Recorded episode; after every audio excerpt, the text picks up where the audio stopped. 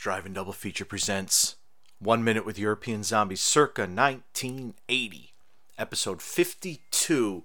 Hooray, everyone! Welcome to episode 52. I said hooray as if it was some sort of um, I, anniversary or some special episode. It might be a special episode. I don't know. Spitz and Moran are going to be in it. Uh, and Janet, I think her name is Janet, is going to defend the house from zombies with a battle axe. Where'd that other zombie go who climbed up and went in the the the the the the, the window? The, that really enterprising zombie. But uh, yeah, I'm Dan. I'm your host. I'm here to discuss Zombie Lake and Burial Ground with you. This this episode is Burial Ground and Zombie Lake. You could tell from the music at the beginning. So let's go to Burial Ground, minute 52. Janet, I'm calling her Janet. I don't care. She she's the crippled. She's the model. She put her foot in the bear trap, zombie trap, and she has like a battle axe kind of thing. And a zombie has broken in through some strange door and is slowly approaching.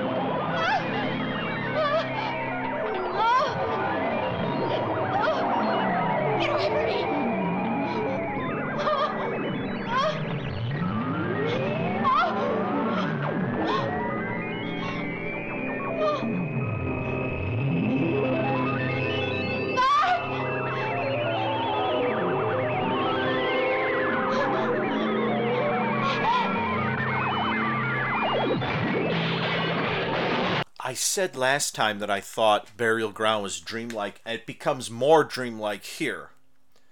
Just because watch watch the way that so the first zombie who's got worms on the side of his face. Hey, Ron, you got a little um, you got a what? Here, here. No, no, no, no. The other side. Oh, oh, here, here. No, no. H- higher, higher up. I, higher up. They're all over there. There, you can't feel them. You can't. Those are. You have worms on your face, Ron. Oh, jeez.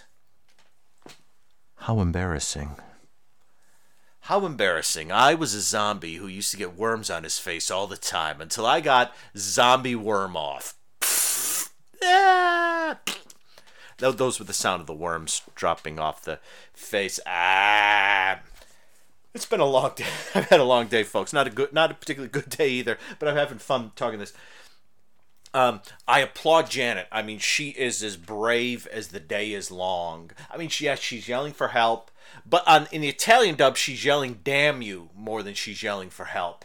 And the zombies are slowly backing her to a corner. And watch the way the room which is probably a big room to begin with, but just seemed to be like a room with like the curtain by the bookcase with the door behind it just seems to expand. And suddenly there's a fire burning in the fireplace. Let me just go back a couple. Yes, there's a there's a fire burning in a fireplace. When they come into the room, they have to light candles, but now there's a fire burning in it, and it's not a little fire either. Let me look at it. No, this is this is a, this is a full on burning good fire yeah, it's a real good. It's a real nice stacked fire. This is something you you have to monitor a fire like this. You know, this they, they didn't stack it like ten feet high in the chim up into the chimney, and so, so there. I, I just and, and even look at the books on on the bookcase next to her. I mean, it's like it's like all just they're either really old volumes or they're all the same volume or they're all just volumes of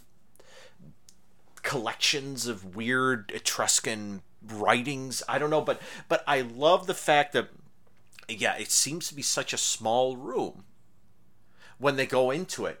But now it's huge. It's huge. The zombie comes after her. She begins backing up. You see something smash through a window, and you see like a zombie's hands come up and begin to pull itself up. So my first thought was, we're on the first floor, but it seems to be pulling up itself up. So I'm wondering if there's, it's maybe one of those things where um, it's it's one of those rooms on the first floor where the windows are a little high up. But then what what about the door? How did where is the where is the window in relation to the door? How is the zombie able to walk in the door? but this other zombie has to pull himself up. How big is this room? And then the minute ends with two big, like, glass doors shattering, and you don't see what's coming through it yet. At the end of the minute, presumably it's a zombie. But it's like, where's that from? Why wasn't why was something pounding against the door that it took ages to get through when you had these two glass doors that you could just and walk through? That's why I think this is a dream. That's why I don't specifically say it's Janet's nightmare, but look at the way look at the way I mean put yourself in a dream frame of mind and imagine yourself in a space where you're in some sort of peril or for me I have lots of dreams where I am supposed to be like preparing for something or packing for something or getting ready for something and just like I keep not quite getting there. You know, it's like um I know it's like first day of a college semester and I can't find my schedule for where I'm supposed to go for the day. So I'm trying to find who I need to get to give me a schedule, but I can't do it. Or I need to be packed in two hours to get out of this room, but suddenly the room becomes two rooms and three rooms, and I'm packing and I'm packing, and there's more and more stuff. And, you know, just like I have those dreams all the time. I told you guys about the dream I had, right, with the, um, where I went to the exclusive club on the college campus that had like super cool, like, um, toilet stalls that were like completely enclosed and super great, but you couldn't get into them because there were hobos in them um, cooking brisket on the heaters that were in there. Did I tell you guys that? Oh, I'll tell you those dreams later. I probably mentioned that to you. The brisket. Oh, that's that's that's a stinky Jim. He's making a brisket. He'll be about a half an hour. I have to go now. Jim's already in there. I'm sorry what was I saying? No, I so so that to me that's what this looks like. Like Janet is like, okay, I might be able to handle this. The door might hold. She grabs the whatever it is. The door breaks. The moment the door breaks and the zombie comes at her, suddenly there's a window that breaks. And then at the end, and then there's another zombie. I guess the one who crawled in through the window, although it was trying to pull itself up and suddenly the room expands and expands and suddenly there's a burning fire i mean like if there's a fire that was burning so it's burning pretty bright did you need the candles? I don't know. I mean, did you need the candles to look at the door to see that someone was breaking in the door? And then the fact that there's a door in that room that they have to smash through, and then 10 feet away, there are two glass doors you can just walk through? I don't know. This is a dream. This is may, maybe not the whole film is a dream, but I love the fact that maybe this scene is a dream.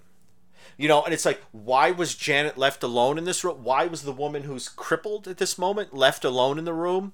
Because it's a dream. It's her nightmare. She ain't gonna wake up from it because that's not the way this is working, if I remember correctly. But yeah, I don't know. I really like this. I mean, I I never really noticed this before when I was watching it. I was always like, "Oh, they're breaking in," but when you kind of piece it out in your mind, like, so they, they, you know, like in Night Living Dead, the first thing they do is they seal off the first floor. They probably should have all gone and hid in the basement, but they sealed off the first floor. And eventually, I'm not going to spoil it if you haven't seen it. Have you not seen Night Living Dead? Buy the Criterion Blu ray. It kicks ass and it is an alternate cut on it. Um, do you guys remember the what was it? The Elite Entertainment laser disc um, that started off with like the opening shot looking like garbage, and then all of a sudden it like faded into their re- restored version of it, which looks so good, and then like the Elite pff, logo broke through. Oh, that was a fun laser disc. So they secured the second floor before the first floor yeah, that one door that got broken down, I don't get what door that is. The glass doors I get. I mean, the glass doors could be on a balcony that a zombie climbed up to. Um, but, and I, I, guess maybe the other zombie could have climbed up the side of the wall and smashed in the window. Um, but but what about the door that the, the other zombie broke through? I mean, that required a lot of pounding. I mean, to me, that sounded like a first floor. I don't think we're going to get answers.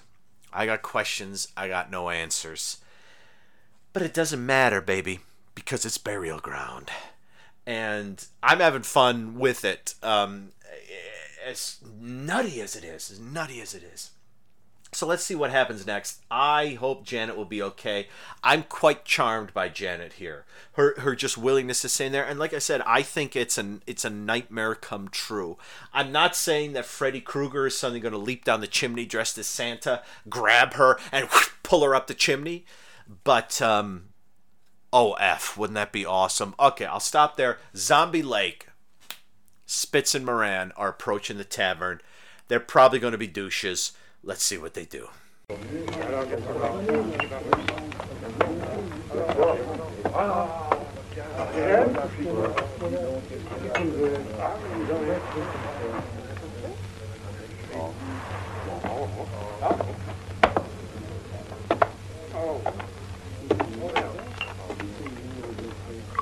We're here to investigate the murders. We'd like your cooperation.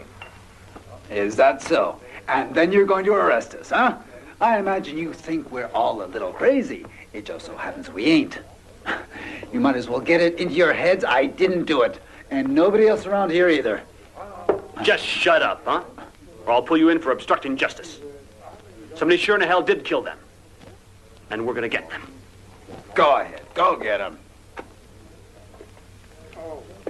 I know you don't like the police to stick their nose into your own business, but we'll have to ask you all a few questions.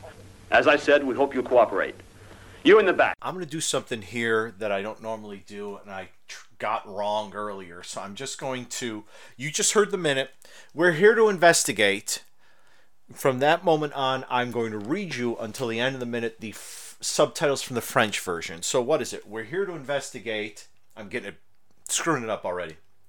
We're here to investigate the murders. We'd like your co- co- we're here to investigate the murders. We'd like your cooperation, which actually sounds a bit like we'd like your corroboration, but maybe that's what they say.